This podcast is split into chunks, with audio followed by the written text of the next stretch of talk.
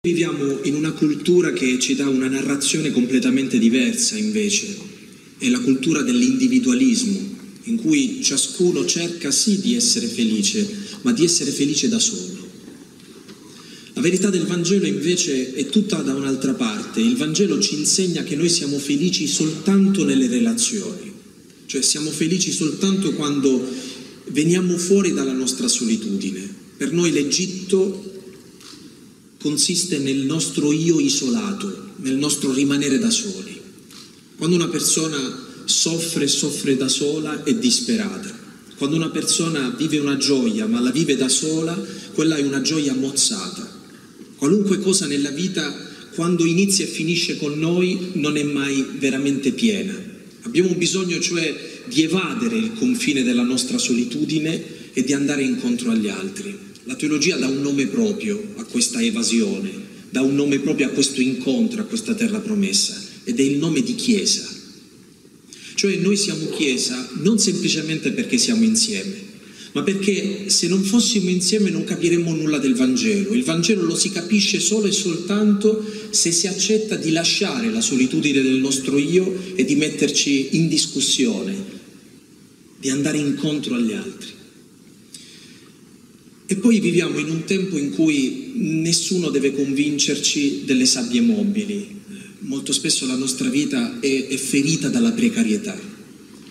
Andiamo alla ricerca di certezze che non troviamo e non troviamo innanzitutto nelle grandi agenzie educative, forse c'è confusione ovunque, forse anche noi non infondiamo quella giusta sicurezza nel cuore delle persone.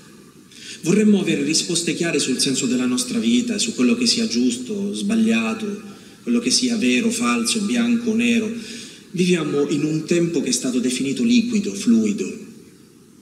In un tempo così, che cosa di stabile si può costruire sulla fluidità? Allora capite che il sintomo più importante di questa fluidità è l'incapacità a fare delle scelte e a fare delle scelte definitive, a dire di sì a un amore, a dire a qualcuno ti voglio amare per sempre, ad avere il coraggio di mettere al mondo un figlio, a lasciare tutto per servire. Eh, tutta la nostra vita, quando è poggiata sulle sabbie mobili, eh, è una vita che non può mai realizzarsi perché l'unica cosa che riusciamo a fare è difenderci dalla vita e cercare di rimanere in piedi e cercare di sopravvivere.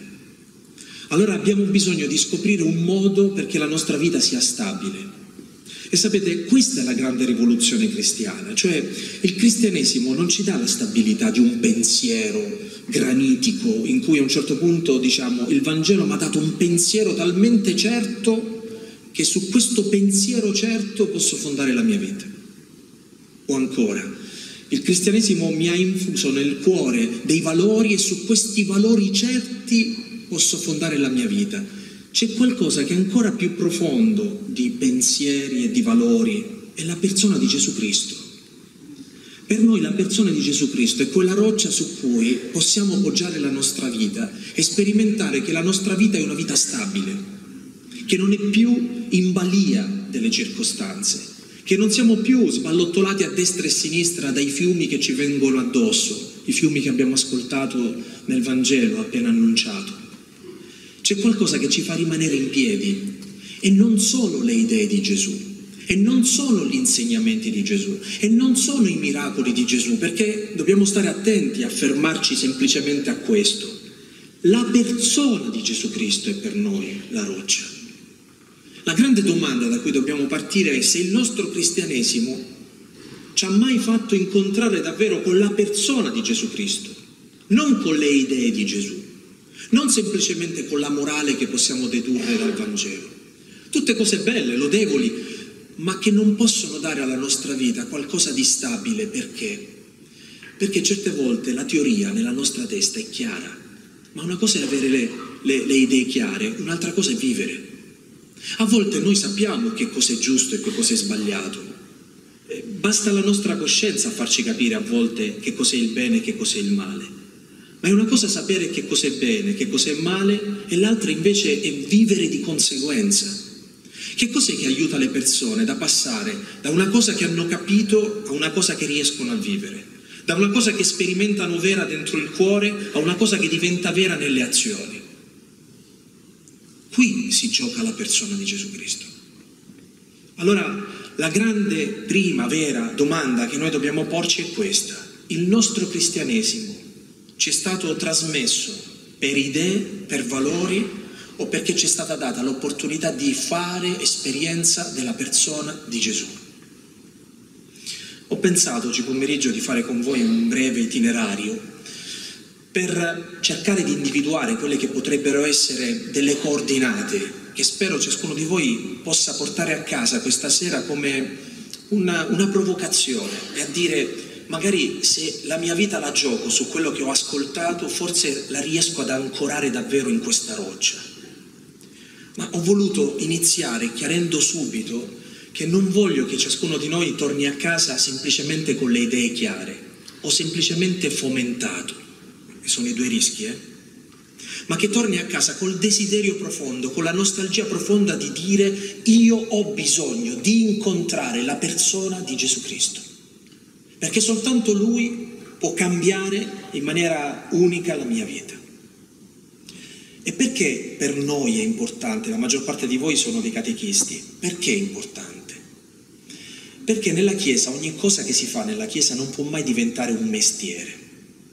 L'evangelizzazione non è propaganda. L'evangelizzazione non è un, discorso convincente che mira a tirare le persone dalla nostra parte. L'evangelizzazione è il passaggio del fuoco. Se tu ce l'hai questo fuoco riesci a accendere il fuoco negli altri. Se tu hai chiaro nella tua testa che cos'è il fuoco, non è detto che riesci ad accendere il fuoco nella vita degli altri. Allora, l'unica cosa che ci abilita a vivere un servizio all'interno della Chiesa non è la competenza, altrimenti basterebbe semplicemente fare un corso e, e, e trasformeremmo il nostro servizio ecclesiale in un mestiere. Non è semplicemente, dicevamo, la competenza, abbiamo bisogno di un'esperienza viva. Quindi tutto il cristianesimo eh, funziona in questo modo, per poter fare qualcosa intorno a noi il punto di partenza siamo sempre noi, cioè dobbiamo partire dalla, dalla, nostra conversione, dobbiamo partire dal nostro rapporto personale, dobbiamo partire dalla nostra esperienza cristiana. Perché a volte noi diventiamo esperti della crisi che c'è intorno a noi, abbiamo le ricette per gestire le persone che abbiamo intorno, che ci sono affidate, ma l'unica cosa interessante che possiamo dare alle persone che incontriamo, l'unica cosa interessante che possiamo consegnare ai nostri ragazzi o alla gente che è intorno a noi, è quello che è vero dentro la nostra vita. Perché se è vero dentro la nostra vita possiamo anche poi trovare un alfabeto, un modo per trasmetterlo, ma se innanzitutto noi non lo sperimentiamo come qualcosa di vero nella nostra vita, che cosa diamo agli altri? Quale propaganda diamo agli altri? L'altra parola che ha usato il vostro vescovo è la parola missione. Ci sono due modi di essere missionari. Il primo modo credo che sia un modo negativo perché nasce dall'insicurezza. Cioè noi vorremmo annunciare il Vangelo agli altri per tirare gli altri dalla nostra parte, ma fondamentalmente perché eh, più siamo più ci sentiamo sicuri.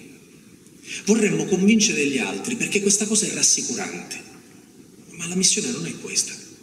La missione non è convincere gli altri perché più siamo, più contiamo, più possiamo incidere, più possiamo avere un potere, più possiamo esercitare un'influenza sulla società, sulle cose di cui il mondo è fatto. No, la missione non nasce come una strategia rassicurante, ma la missione nasce come un sentirci talmente tanto pieni di qualcosa che non possiamo fare a meno di annunciarlo agli altri di consegnarlo agli altri. È una sovrabbondanza del cuore, da qui nasce la missione. Non nasce dalla paura di un cuore vuoto che per sentirsi sicuro vuole tirare gli altri intorno.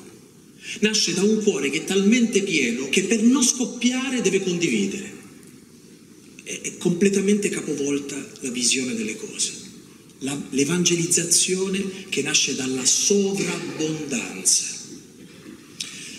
Ora, ciascuno di noi eh, dovrebbe guardare la propria vocazione. Io, io, sono un sacerdote, molti di voi sono sposati, hanno altre vocazioni, all'interno della Chiesa avete altre vocazioni ancora, ad esempio eh, fare i catechisti è una vocazione.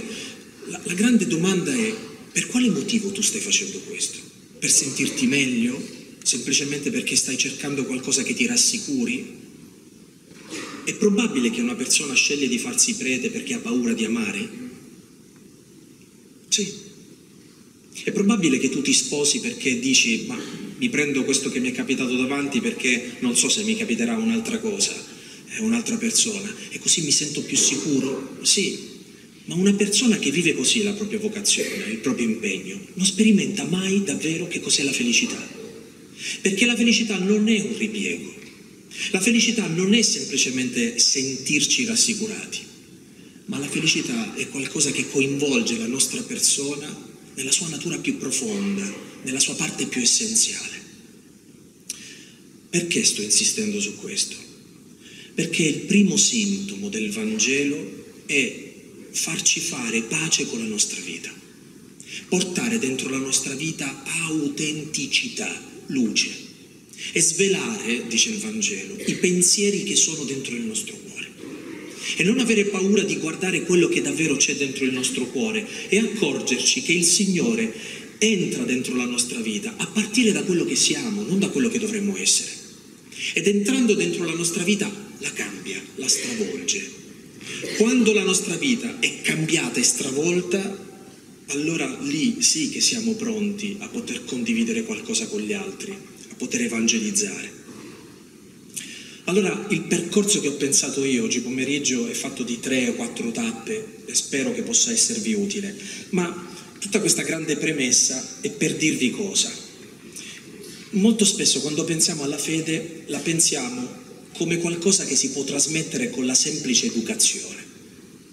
Ad esempio noi siamo nati eh, in una società cristiana, fin da bambini andiamo in parrocchia, eh, frequentiamo il catechismo, magari abbiamo la gioia e la grazia di, di, di studiare in una scuola bellissima come quella che ci ospita e pensiamo che come frutto dell'educazione riceviamo la fede, ma la fede è un dono, non è semplicemente il frutto di una tecnica educativa. L'esperienza educativa può darci tante cose buone, ma non è detto che basta questa bontà dire che poi noi abbiamo il dono della fede. Perché il dono della fede rimane un dono, cioè un'esperienza misteriosa che accade nel cuore delle persone. Ma qual è il nostro vero problema? Il nostro fermarci davanti al dono della fede e non comprendere forse eh, eh quanto questo dono della fede sia fatto anche da fattori diversi. Cerco di spiegarmi. Quando tu ti innamori di una persona, non ti innamori per calcolo, l'amore è una cosa che accade dentro la tua vita. A un certo punto al massimo te ne accorgi, tu puoi ratificare qualcosa che precede te, che precede la tua libertà. Ma non basta dire di, di essere innamorato di qualcuno e automaticamente pensare che lì c'è una relazione. Perché se l'amore è un dono, la relazione che ne consegue da quell'amore è una fatica che riguarda la mia libertà. Allora io posso anche innamorarmi di qualcuno e questa cosa non la decido con la mia libertà, ma la riconosco come una cosa vera dentro la mia vita. Ma perché quell'innamoramento diventi amore, ha bisogno di me, ha bisogno della mia fatica, ha bisogno di una parte che devo fare io, ha bisogno che io incontri la fatica di entrare dentro una relazione. La fede funziona nello stesso modo. Uno può anche darti il dono della fede, ma sapete la cosa che noi non accettiamo? Il fatto che, essendo la fede un dono, ha bisogno anche di questa contropartita, che è la fatica di una relazione. Perché la fede è fatta anche di fatica, di cose che ci fanno sudare, come ogni relazione. È facile per un padre voler bene a un figlio? Sarà bello, ma non è facile. È facile vivere nella stessa casa con una persona, a volte sarà entusiasmante, ma non è facile. È facile lavorare con dei colleghi accanto al lavoro? Molto spesso no. Essere fratelli all'interno della stessa comunità? No. Le relazioni ci fanno sempre sperimentare la fatica. Ma è una fatica benedetta, perché se noi rinunciassimo alla fatica delle relazioni, rimarremmo sempre in maniera superficiale, a non godere niente della vita. Vivremmo di pancia, di sentimenti, di emozioni, ma non riusciremmo mai ad andare al fondo delle cose. Quando una relazione diventa affidabile è perché ci hai perso tempo in quella relazione, non semplicemente perché hai sentito delle farfalle nello stomaco. Se una relazione la giudichi solo e soltanto dalle emozioni che ti dà, a un certo punto le emozioni finiscono. E che cosa ti rimane di quella relazione? C'è bisogno dell'investimento della nostra libertà.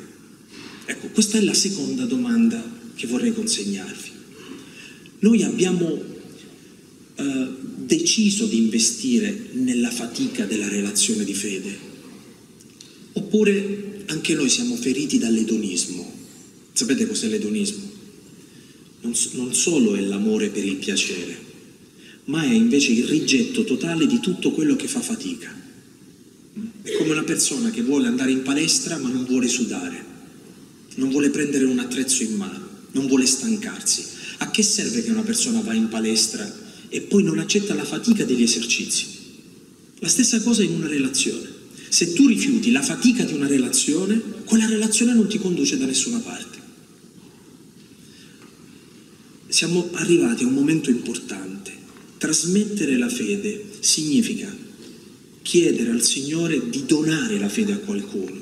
Il nostro ruolo non è soltanto rendere possibile un incontro in cui ci può essere il dono della fede, ma aiutare le persone ad avere un metodo per vivere la fatica della relazione della fede. Ed è proprio di questo che vorrei parlarvi questa sera. Cioè vorrei dirvi, secondo me, che cosa ci aiuta ad ancorarci alla roccia, Gesù usa una parola e un'immagine potentissima per farci capire questo. È facile scavare nella sabbia? È facilissimo. Un bambino, se voi d'estate andate al mare, un bambino con, la, con la, il suo piccolo secchiello e la sua piccola paletta riesce a fare buche pericolosissime a volte, nel senso che magari qualche adulto che sta passeggiando non le vede, cade, riesce a scavare, a fare castelli, a riempire d'acqua, a creare giochi. È facilissimo scavare nella sabbia, persino un bambino riesce a scavare nella sabbia. Secondo voi è facile scavare dentro la roccia? Assolutamente no. È faticosissimo scavare nella roccia. Ma Gesù dice, soltanto se scavi nella roccia e ancori la tua casa nella roccia, quando arrivano i venti, le tempeste, il, i fiumi, delle cose che accadono nella vita di tutti, quella casa rimane in piedi. Se invece è ancorata sulla sabbia, con la stessa facilità con cui è scavato, con la stessa facilità viene distrutta quella casa.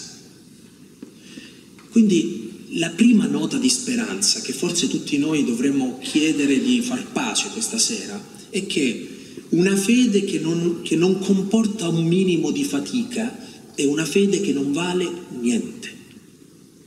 Noi non dobbiamo annunciare un cristianesimo basso costo, un cristianesimo in cui semplifichiamo, semplifichiamo, semplifichiamo per paura che gli altri se ne vadano.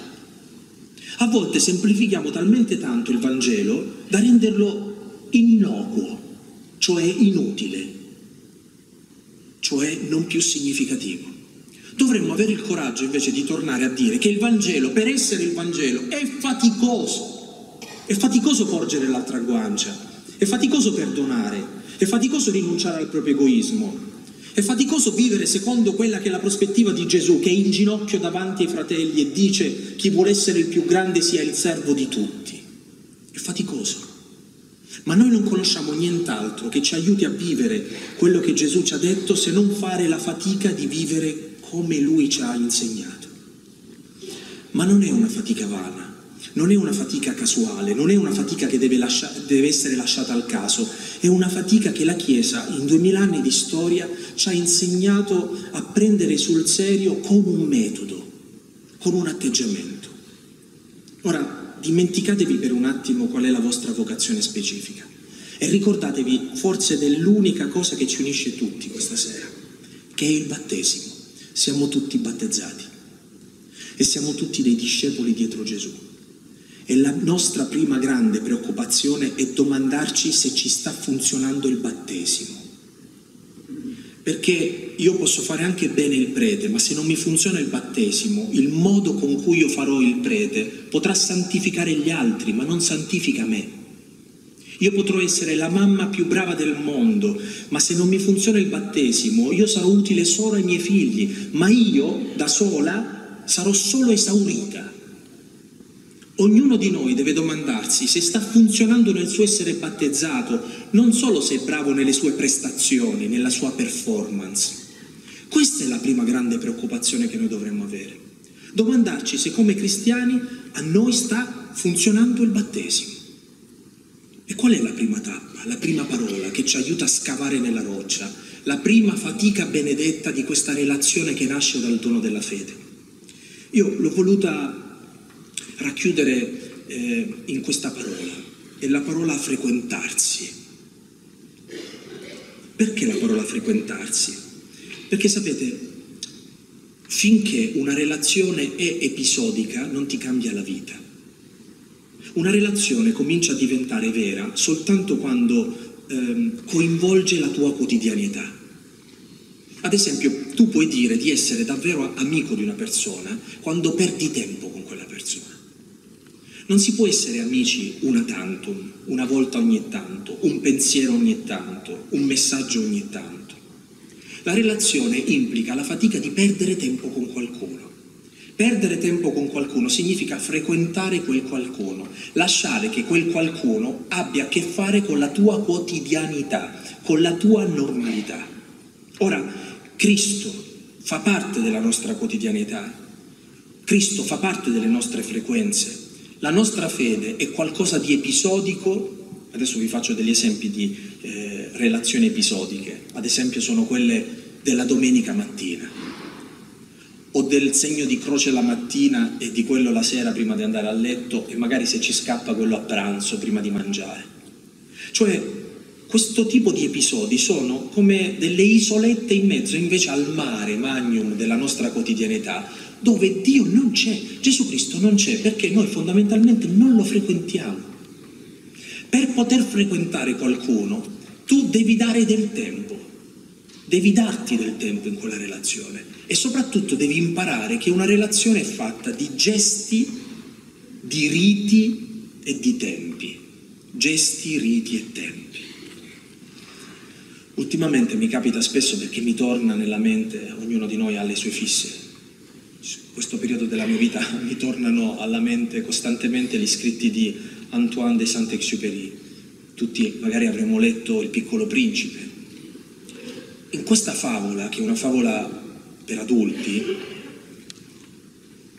si racconta della relazione tra la volpe e il piccolo principe.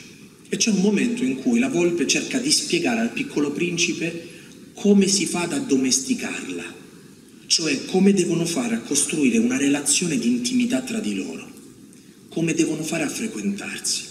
Sono estranei, la volpe da una parte e il piccolo principe dall'altra. Dice ogni giorno verrò qui alle quattro, vedete i tempi, e mi metterò lontano e ti guarderò e andrò via. E poi tornerò di nuovo a quell'ora, domani, e mi avvicinerò un po'. E ancora, ancora, finché non saremo uno vicino all'altro, io non avrò più paura di te e tu non avrai paura di me. Ci saremo avvicinati fino al punto in cui non saremo più degli estranei, in cui il nostro frequentarci ci ha resi intimi. Ma voi pensate davvero che la preghiera intima sia non lo so, legata a delle apparizioni, a delle eh, locuzioni interiori, a dei doni mistici, a dei segni straordinari. L'intimità della vita spirituale è perdere tempo con Cristo e lasciare che Cristo perda tempo con noi. Ma la nostra quotidianità deve costruirsi attorno a tempi, gesti e riti. Questa è una domanda seria. Quali sono i nostri tempi? Quali sono i nostri gesti? E quali sono i nostri riti? Ognuno di noi non deve rifarsi semplicemente a, um, a una ricetta scritta da qualcun altro, ognuno di noi deve scoprire per sé che cosa lo aiuta.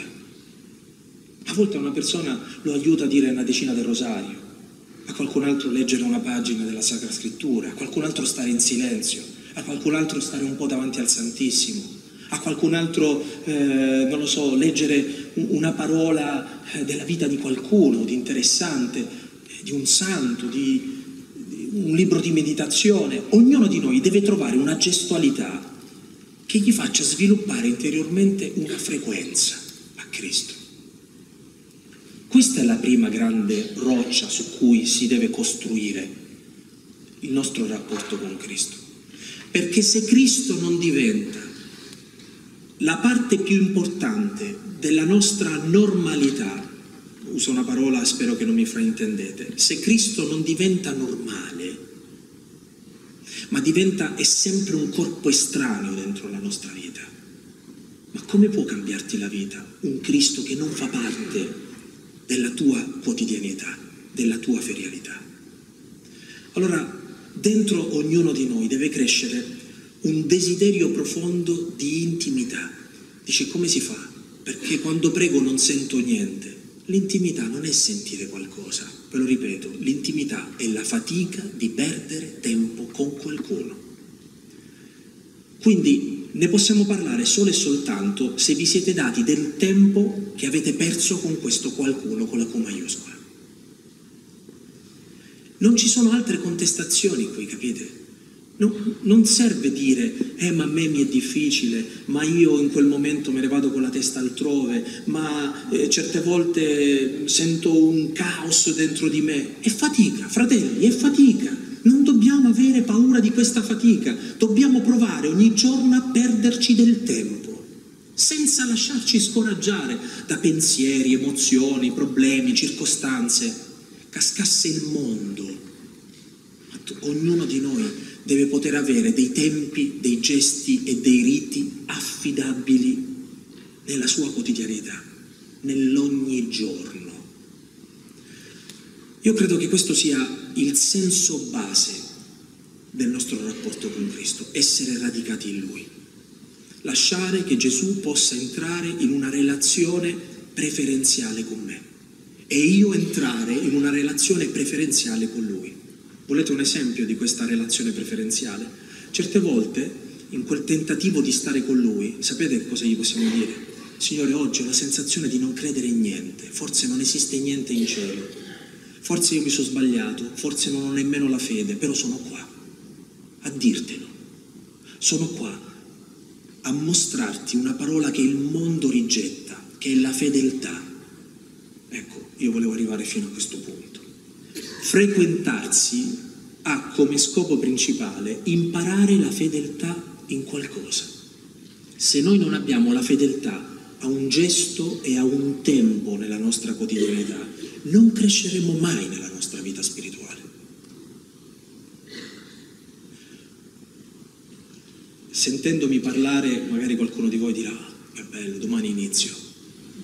Attenti però che domani potete anche iniziare, ma dopodomani si cominciano a complicare le cose, poi non vi dico dopodomani ancora, e poi tutto questo assume la stessa aria di, di, di grandi eh, propositi che poi vengono a infrangersi.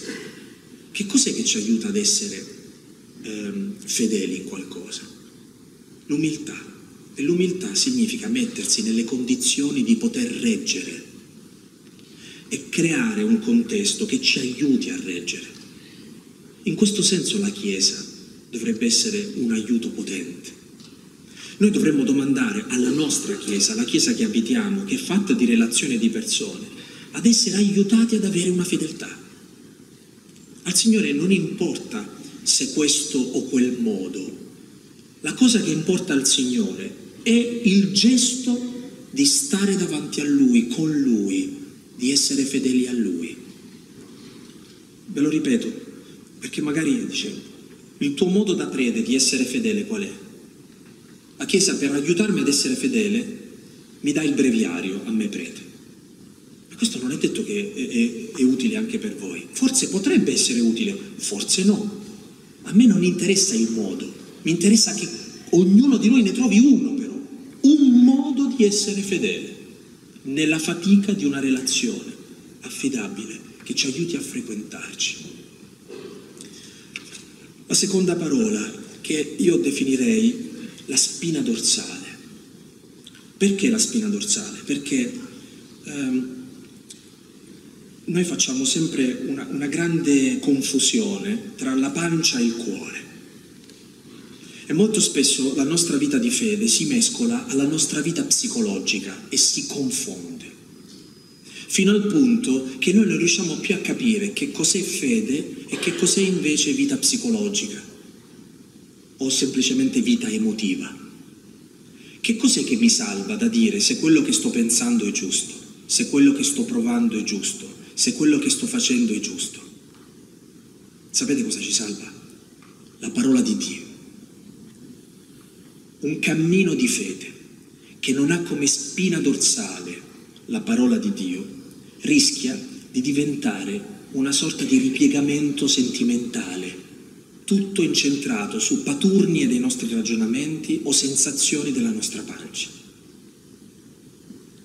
Ogni nostro cammino per essere autenticamente cristiano, deve costruirsi attorno a questa spina dorsale della parola di Dio. È la parola di Dio che ci educa, lo, lo dico meglio, è la parola di Dio che ci converte. Sapete cosa significa la parola convertirsi?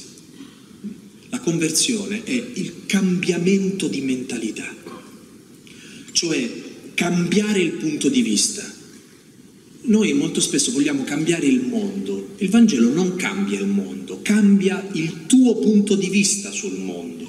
Il Vangelo ti converte perché davanti a una croce che tu stai vivendo, prima di cambiarti la croce, cambia te davanti a quella croce. Se io tornando a casa trovo una situazione di dolore, una malattia, che cosa domandiamo al Signore? Che ci liberi da quella malattia. Ma il Vangelo non ha lo scopo innanzitutto di far guarire le persone dalle malattie, ma di cambiare lo sguardo con cui noi siamo davanti a quella malattia. E ci dice, non guardarla dal basso come la guardi tu, guardala da quest'altro lato. Tutto cambia quando cambi il punto di vista.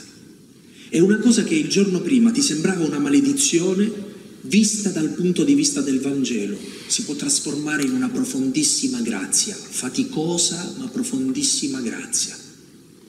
Tutti noi abbiamo bisogno di essere presi in braccio e convertiti, avere un punto di vista oggettivo sulle cose, non soggettivo. Che cos'è che per noi cristiani ci dà lo sguardo oggettivo nella vita? La parola di Dio. Ora interroghiamoci, noi cristiani cattolici, noi, che rapporto abbiamo con la parola di Dio? Che ruolo ha la parola di Dio dentro la nostra vita? Cadiamo anche noi nell'errore di prenderci qualche frasetta romantica dal Vangelo e basta. Perché per costruire un rapporto con la parola di Dio, per lasciare che la parola di Dio diventi una spina dorsale per ciascuno di noi, noi dobbiamo essere innanzitutto degli appassionati della parola. Volete un esempio di chi è appassionato? Prendete due ragazzi, due adolescenti uno è innamorato dell'altro, è appassionato dell'altro, si va a leggere tutto quello che riguarda quella persona. Sa vedere sui social, vede le fotografie, domanda, prende informazioni. La passione è cercare, essere curiosi, scavare, aumentare la conoscenza. Ora, molto spesso, non a Udine, eh, però vi posso assicurare che nelle altre parti del mondo succede così, la maggior parte della Bibbia, sapete come l'abbiamo letta? Vedendo qualche film su TV 2000. Eh, per noi San Paolo è il film di San Paolo. Per noi, non lo so, eh, le vicende di Giuseppe e i suoi fratelli è il film Il principe d'Egitto, cartone animato Giuseppe principe d'Egitto. Noi non sappiamo niente della parola, che è lì, è così sacra da essere inavvicinabile per noi. Noi molto spesso siamo ignoranti di parola di Dio, ma prima di entrare in un rapporto vitale e spirituale con la parola, la prima cosa che deve animarci nei confronti della parola è passione, scavare, conoscere, capire chi è, come funziona, dove è stato scritto, in che modo. Perché soltanto quando sviluppiamo questa passione riusciamo anche, quando costruiamo una relazione più profonda con la parola di Dio, a prenderci il meglio di quella parola. Ecco, se la prima parola è essere appassionati, La seconda parola, per avere come spina dorsale questo nella nostra vita, è lasciare che il Vangelo ci dia del tu. Sapete come leggiamo molto spesso il Vangelo? Come una teoria astratta in cui prendiamo degli esempi e diciamo, ah sì, ho capito che cosa vuole dire Gesù. No, tu non hai capito cosa vuole dire Gesù, perché Gesù tutte le volte che ti fa ascoltare il Vangelo sta parlando a te, non sta parlando a tutti, sta parlando a ciascuno. E finché tu non senti che il Vangelo ti sta dando del tu, il Vangelo non ti cambia la vita. Se tu vai a messa la domenica e senti quella pagina del Vangelo e dici quante cose belle ho capito oggi, no, finché non ti senti trafitto da quella parola. A te oggi ha detto la parola che lui non è venuto a fare sconti. A te ha detto oggi che è venuto a compiere la legge, non ad abolirla. E tutte le volte che noi vogliamo trovare delle scorciatoie non stiamo facendo quello che lui ha in mente. E che non basta essere bravi formalmente, ma tutto quello che si gioca nel cuore, vi sto citando il Vangelo di oggi, tutto quello che si gioca nel nostro cuore è la verità su di noi. In verità vi dico, sentite quanto è esigente il Vangelo di oggi. Chi soltanto avrà desiderato la donna di qualcun altro avrà già commesso adulterio. Cioè, è finita. E ciascuno di noi dice, almeno esternamente riesco a mantenere tutto in ordine. No, dice il Signore, non puoi trasformare la tua vita nel salvarla formalmente, devi mettere mani al cuore. Finché la verità di una cosa non ti arriva al cuore, significa che non l'hai capita. Ecco perché noi abbiamo bisogno che il Vangelo ci dia del tu. Ora, come possiamo fare a lasciare che il Vangelo ci dia del tu? Anche qui, frequentare il Vangelo. Migliaia di modi esistono perché magari quotidianamente un pezzo del Vangelo entri dentro la nostra vita. Magari il Vangelo del giorno, oppure fare una lezione continua, partire dall'inizio, non lo so, da Matteo e ogni giorno leggere un pezzettino fino alla fine. Non importa in che modo, Importa però che il Vangelo cominci a darci seriamente del tuo. E il Vangelo solitamente fa questo, non ti cambia immediatamente, ti cambia dopo un po'. Cioè, mentre tu perdi tempo col Vangelo, a un certo punto ti accorgi che non stai più ragionando come prima, perché sei allenato a guardare le cose da un'altra parte. Non bisogna essere dei filosofi, per leggere il Vangelo. Bisogna essere solo umili e lasciare che il Vangelo ci rivolga la parola guardandoci negli occhi. A me piace sempre raccontare un episodio della vita di Davide che secondo me è significativo. Voi sapete il grande re Davide raccolto come un pastorello dimenticato dal padre e, e, e unto re che poi deve lottare contro Saul, poi eh, ha una vita difficilissima questo re. A un certo punto, dopo che finalmente si è stabilito, ha una casa, una città, ha un esercito, ha un regno, ha una corona sulla testa, perde il senno. Dice, Davide stava facendo guerra ma non uscì con i suoi a fare guerra ed era a casa. Dice, vabbè, sarà a casa per occuparsi de, dell'amministrazione. No, era a casa ad annoiarsi ed era talmente annoiato che va a guardare dalla terrazza la moglie di un amico al palazzo di fronte. La moglie di Uria Littita. Fa chiamare questa donna, la porta a letto, questa donna rimane incinta, ha fatto un danno, a un suo amico tra l'altro. Tenta di ingannare l'amico facendolo tornare dalla guerra, ma non riesce a farlo dormire con la moglie. Alla fine decide di uccidere questo amico. E quando gli arriva la notizia che è morto Realittita, prende la moglie e se la porta a casa. Una persona che agisce così, agisce peggio di un mafioso. È uno di quelli che eh, si sente talmente tanto sicuro di sé da poter fare questo e il santo re Davide. Fratelli, stiamo parlando di un uomo che è additato come un esempio nell'Antico Testamento. Cosa fa il Signore? Manda il suo profeta, Nathan, e va questo profeta va in maniera molto dimessa, no? Davanti a Davide, dice ti devo sottoporre un caso, il, il re e anche il giudice, no? Dice un uomo aveva tante pecore, mentre un suo vicino aveva solo una pecora. È arrivato un ospite all'uomo ricco e ha voluto preparare un pranzo per il suo amico. È andata ad ammazzare l'unica pecora del suo vicino di casa per dare da mangiare al suo amico. Davide, che mica è stupido, Davide sa ragionare, diventa nero e preso dall'ira e urlando dice quest'uomo che ha fatto questo è reo di morte e deve pagare quattro volte tanto quello che ha rubato. Nathan lo guarda negli occhi e gli dice sei tu quest'uomo. Finché il Vangelo, finché la parola di Dio parla degli altri, ci è tutto chiaro. Sappiamo anche dire che cosa dovremmo fare. Ma tutti noi abbiamo bisogno a un certo punto che Nathan ci guarda negli occhi e dica, amico, a me non mi interessa chi sei, non mi interessa le medaglie che hai, il posto che occupi, non mi interessa che tutti pensano di te questo o quest'altro. Sei tu quest'uomo.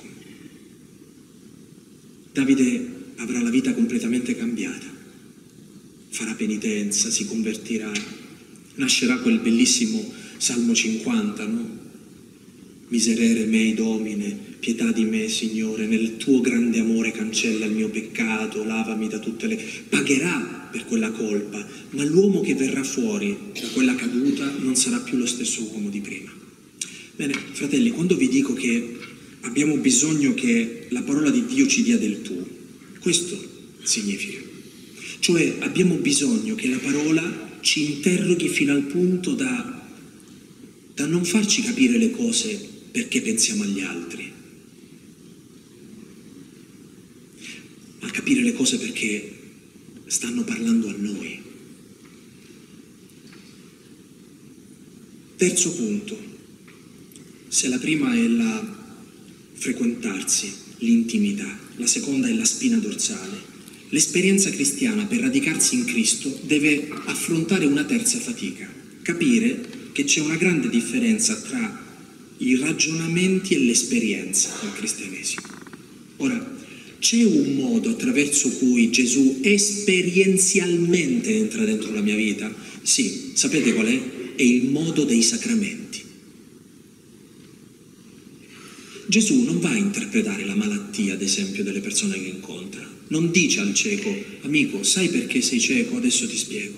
Ti si è accavallato il muscolo ottico, è successo, oppure... Gesù non dà queste interpretazioni. Dice, tu credi che io posso farti vedere? E quell'uomo dice, sì Signore, io lo credo. Lo tocca e quell'uomo vede.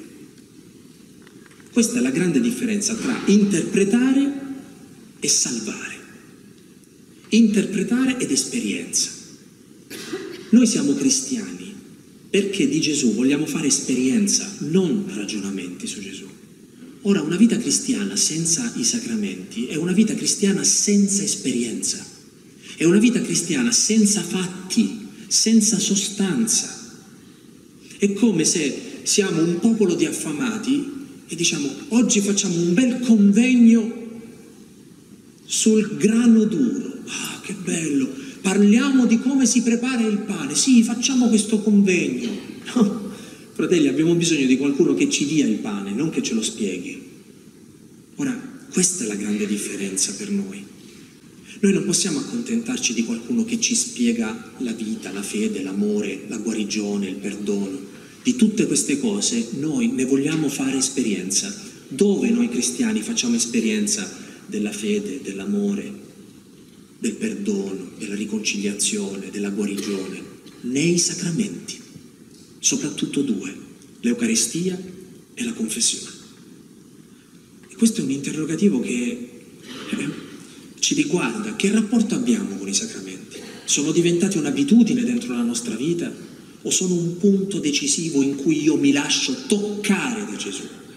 Lo vivo come un incontro o lo vivo semplicemente come una cosa da fare? Io credo che tutti noi forse abbiamo bisogno di convertire il nostro modo di partecipare ai sacramenti. Di ripensare da capo alla nostra relazione con i sacramenti. Ma vi prego, non cadete nella tentazione del male, che solitamente dice questo. Ma se una cosa non la capisci, non la fare. Se non ti senti degno, non ti accostare. Se pensi, se hai qualche dubbio, evita. Lo scopo del male è farci staccare esperienzialmente da Gesù. La nostra reazione deve essere esattamente il contrario, attaccarci profondamente a Gesù nei sacramenti. Quarta tappa, quarta fatica di questa relazione della fede. Adorare e contemplare. Sapete perché sono importanti queste cose che, e perché ci fanno fare fatica sana nel nostro rapporto di fede? Perché l'adorazione è l'esercizio della gratuità. Noi facciamo sempre le cose con uno scopo e non capiamo che le cose che cambiano la nostra vita devono essere eh, secondo la misura di Dio, non secondo la misura degli uomini. Ad esempio, se tu ti metti davanti a Gesù Eucaristia ad adorarlo, Stai là e dici, ok, sono disposto a stare qui un'ora, ma fammi sentire una piccola, piccolissima proprio sensazione di pace. Fammi stare qua e fammi venire un'idea geniale. Sto, sto, fissando le candele accanto a Gesù Eucaristia, una piccola apparizione, un angioletto, una, una cosa che mi dia un minimo di soddisfazione che sto qua. No, niente. perché l'adorazione è gratuita e imparare a stare davanti a Gesù senza domandare niente, se non per il gusto di stare. Ora, quando io devo spiegare quanto sia importante l'adorazione, io penso che soltanto una persona che magari l'ha sperimentato con i figli lo sa. Vi capita mai di guardare i vostri figli, se ce n'avete, mentre dormono? non se ne accorgono nemmeno. Perché li guardate? Perché questa cosa è un'espressione profonda di amore? Non li guardate nella speranza che dice ma speriamo che con la coda dell'occhio se ne accorge quando tra vent'anni dirà che ha avuto un brutto padre, una brutta madre, si ricordi che invece lo guardavo. No. È una cosa che ti riempie il cuore, al di là di quello che ricevi in quel momento, perché la gratuità è l'espressione più alta dell'amore. Sono qui perché non sto cercando niente se non te. Non sono qui per quello che mi dai, sono qui per quello che sei. Volete che vi ripeto questa definizione di gratuità? La gratuità non è stare davanti a qualcuno per quello che ti dà, ma per quello che è. Se tu vai da qualcuno per le cose che ti dà, quando smetterà di darti qualcosa te ne andrai. Se tu ami quella persona e non le cose che ha, ami ciò che è quella persona. È facile essere gratuiti? Assolutamente no. Non è facile per noi la gratuità. Noi ci aspettiamo sempre qualcosa, almeno un grazie ci aspettiamo. È brutto che, non lo so, una madre che, eh, che, fa tante cose dentro la propria giornata e dice, a volte lo ascolto nelle confessioni, mi sembra di essere invisibile, nessuno mi dice grazie, nessuno si accorge dei sacrifici che faccio. Ha ragione. Ma questa è la forma più alta di amore perché è gratuito. Perché il motivo per cui tu lo fai è perché ami quello che sono quelle persone, non perché se lo meritano. E cambiare lo sguardo. Una vita spirituale che non impari l'adorazione è una vita spirituale che non sa che cos'è la gratuità. E se tu non sai che cos'è la gratuità, vivi sempre di pretese. Per questo il cristianesimo ti delude perché molto spesso non corrisponde mai alle tue pretese. E la seconda parola che ho attaccato alla parola adorare in questo quarto punto è la parola contemplare, che è la guarigione dello sguardo. Qui io vi chiedo scusa, ma devo per forza suggerirvi un modo concreto, per riscattarlo anche da una forma di devozionismo che non gli rende giustizia. Ma noi abbiamo uno strumento veramente efficace nella nostra vita di fede, che è il nostro rapporto con Maria. Il rapporto con la Madonna non deve mai essere un rapporto decorativo.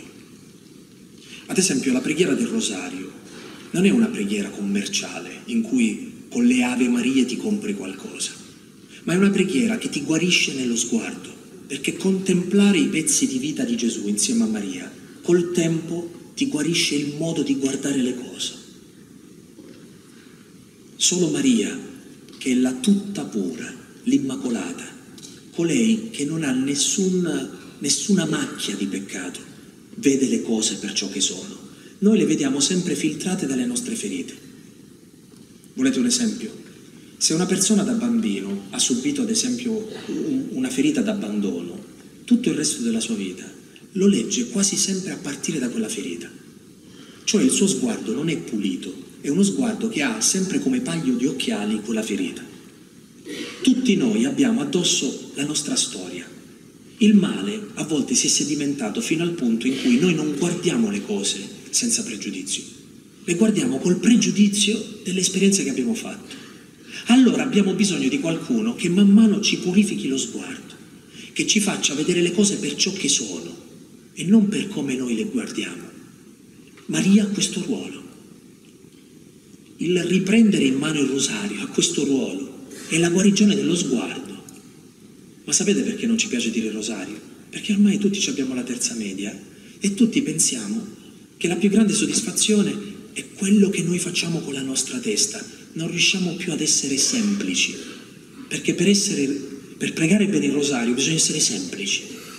E noi siamo molto complessati invece, non riusciamo ad essere semplici. Quinto punto, non vi preoccupate sono giunto alla fine, la quinta tappa, la quinta fatica di questa relazione, io l'ho voluta intitolare così, è la carità, ma è la carità del possibile, non è la carità eroica. Qual è la differenza? La carità eroica è fare una cosa una volta sapete, non lo so, una notte mi sveglio e vado a dare un po' di caffè ai barboni, ok, l'hai fatto una volta. È una carità eroica, una volta l'hai fatto, o una volta ogni tanto. La carità che cambia la vita, sapete qual è? È la carità del possibile, cioè è la carità che non ti scegli tu, ma la sceglie il Signore. E come fa a sceglierla? Con le persone che ti fa incontrare, con quello che ti capita tu capisci che tutto ciò che vivi dentro la tua vita e che incontri dentro la tua vita esige che tu lo ami. Guardate che a volte è più facile andare a amare il barbone che è alla stazione che la persona che vive in casa con te. Ma la cosa che cambia la nostra vita è non sceglierci la carità, ma lasciare che il Signore ci venga incontro a noi scegliendo Lui in che modo, in chi vuole essere amato tutto ciò che per noi è possibile è possibilità di amore. È faticoso? Faticosissimo. Ma le persone che si allenano ad amare così hanno fondato la loro casa sulla roccia. Cadde la pioggia, strariparono i fiumi, soffiarono i venti, si abbatterono, ma essa non cadde. L'ultima è questa, l'ultima tappa, è la buona compagnia. Non c'è vita spirituale, non c'è fatica di questa relazione nella vita spirituale senza una buona compagnia. La buona compagnia, l'abbiamo citata all'inizio, viene detta in teologia la Chiesa, ma la Chiesa è fatta soprattutto di santi, non soltanto della gente che abbiamo intorno. E chi sono i santi?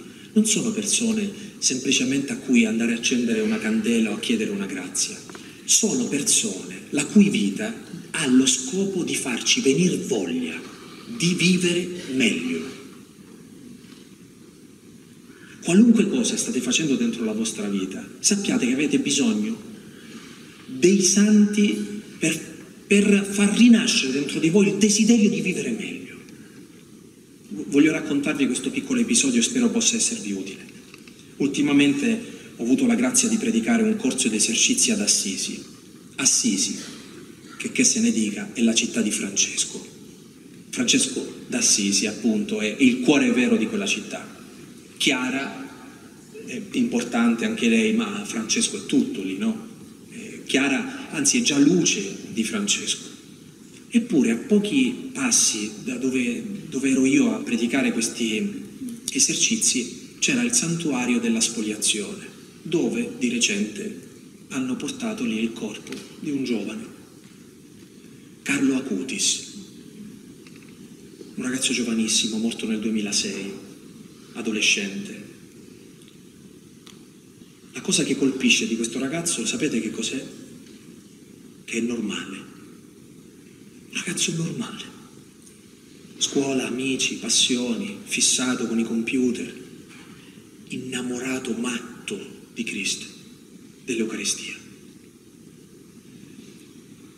Questa città che dice Francesco, Francesco, Francesco, adesso nel suo grembo ospita un ragazzo che nella sua testimonianza silenziosa, in una tomba, in una chiesa, diventa il motivo per cui tantissimi ragazzi, conoscendo la sua vita e andando in quel luogo, gli viene voglia di essere santi. Di essere santi nella loro normalità, di essere santi prendendo sul serio Gesù Cristo qui, in questo momento, e di non pensare che i santi sono esempi irraggiungibili, è proprio perché sono raggiungibili che sono utili. Ora, sapete che cos'è che ci fa vivere molto spesso scoraggiati e depressi anche nelle nostre comunità? Noi siamo diventati bravi a dire le cose che non vanno. Eh, ormai è così, eh, in questo... E perché noi non abbiamo gli occhi pieni dei santi perché i santi ci fanno smettere di lamentare e ci mettono nel cuore il desiderio invece di fare noi qualcosa. I santi sono santi non perché ci sono riusciti, ma perché per tutta la vita hanno tentato di essere santi, anche sbagliando. La santità è un tentativo e forse non è questa la cifra della nostra vita cristiana. Anche noi abbiamo bisogno di loro. Abbiamo bisogno che la nostra esperienza passi attraverso l'incoraggiamento della vita di qualcun altro. Guardando quella vita, dentro di noi ci viene un desiderio di vita. Fratelli, ho detto tante cose, ho parlato anche molto e me ne scuso, ma la cosa che volevo consegnarvi oggi pomeriggio è questa. Non volevo lasciarvi qualche idea geniale che possa essere riciclata in qualche catechesi. Non volevo lasciarvi semplicemente una parola che vi riguardasse in un momento e dieci minuti dopo finisse. Avevo bisogno di fare fatica con voi oggi pomeriggio e dirvi che vivere la fede è una fatica, ma è una fatica benedetta e che è una fatica benedetta che non è lasciata semplicemente al caso, ma che la Chiesa da sempre indica un modo concreto attraverso cui fare bene questa fatica. E che se noi riscopriamo l'intimità, cioè la quotidianità, la parola come spina dorsale dentro la nostra vita, l'esperienza viva che facciamo all'interno dei sacramenti, la gratuità che impariamo dall'adorare, la guarigione dello sguardo che ci viene dal contemplare, la carità del possibile che è amare ciò che il Signore ci mette davanti e lasciare che il nostro cuore venga rinfrancato dalla vita dei santi, beh, io vi posso assicurare che questo porta molto frutto, però ha bisogno del nostro sì, ha bisogno di una nostra scelta, ha bisogno che la nostra libertà si metta in gioco. E qui nessun Don Luigi può rispondere al posto vostro, ma ciascuno di noi ha la grande responsabilità di dire davanti a tutto questo io che cosa voglio fare? Grazie.